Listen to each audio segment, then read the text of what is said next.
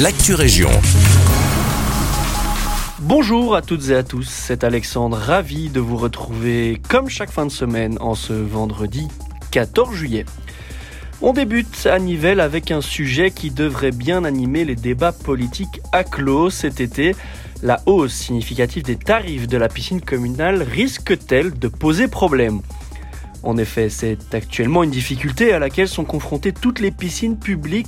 Comment amortir la hausse du coût de l'énergie? Eh bien, en Terraclotte, les autorités n'y sont pas allées par quatre chemins en choisissant l'augmentation des tarifs d'entrée. Et si pour les particuliers celle-ci n'est que d'un euro, elle passe moins bien, beaucoup moins bien du côté des collectivités et des clubs de natation de la région qui verront la location du couloir de nage faire x3, passant de 6,50 euros à 18 euros. Dans des propos relayés par nos confrères de l'avenir, Dominique André, président du club Aquani de Nivelles, s'indigne d'une telle mesure qui l'obligerait à mettre la clé sous la porte. Affaire à suivre donc dans les prochaines semaines. À Braine-l'Alleud, le conseil communal a approuvé à l'unanimité cette semaine le lancement d'un marché public pour acheter des bornes de contrôle sur les nouveaux points de dépôt de déchets.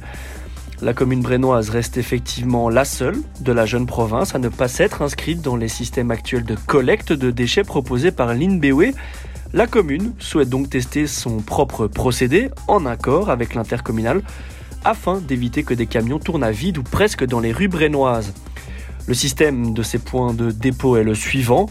Un bac de 240 litres sera positionné à côté des bulles à verre de quartier, ce qui permettra aux habitants de venir y déposer leurs déchets organiques.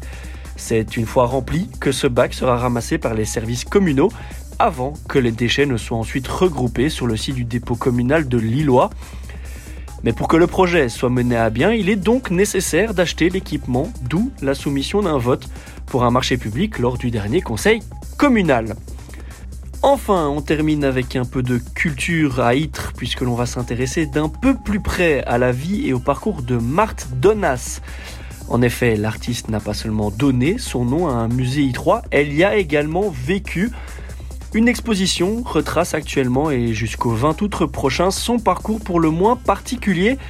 L'exposition, illustrée pour l'occasion par une trentaine de pièces, se nomme Marthe Donas, un parcours dans l'œuvre et navigue au travers des différentes étapes de la vie et de l'œuvre de l'artiste.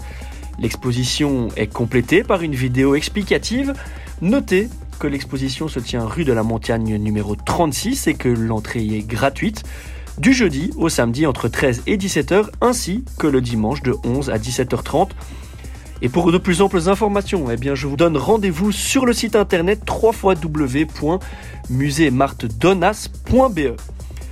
Voilà qui referme votre Actu Région. Merci encore et toujours de votre fidélité. Quant à moi, il ne me reste plus qu'à vous souhaiter une excellente journée. À notre écoute.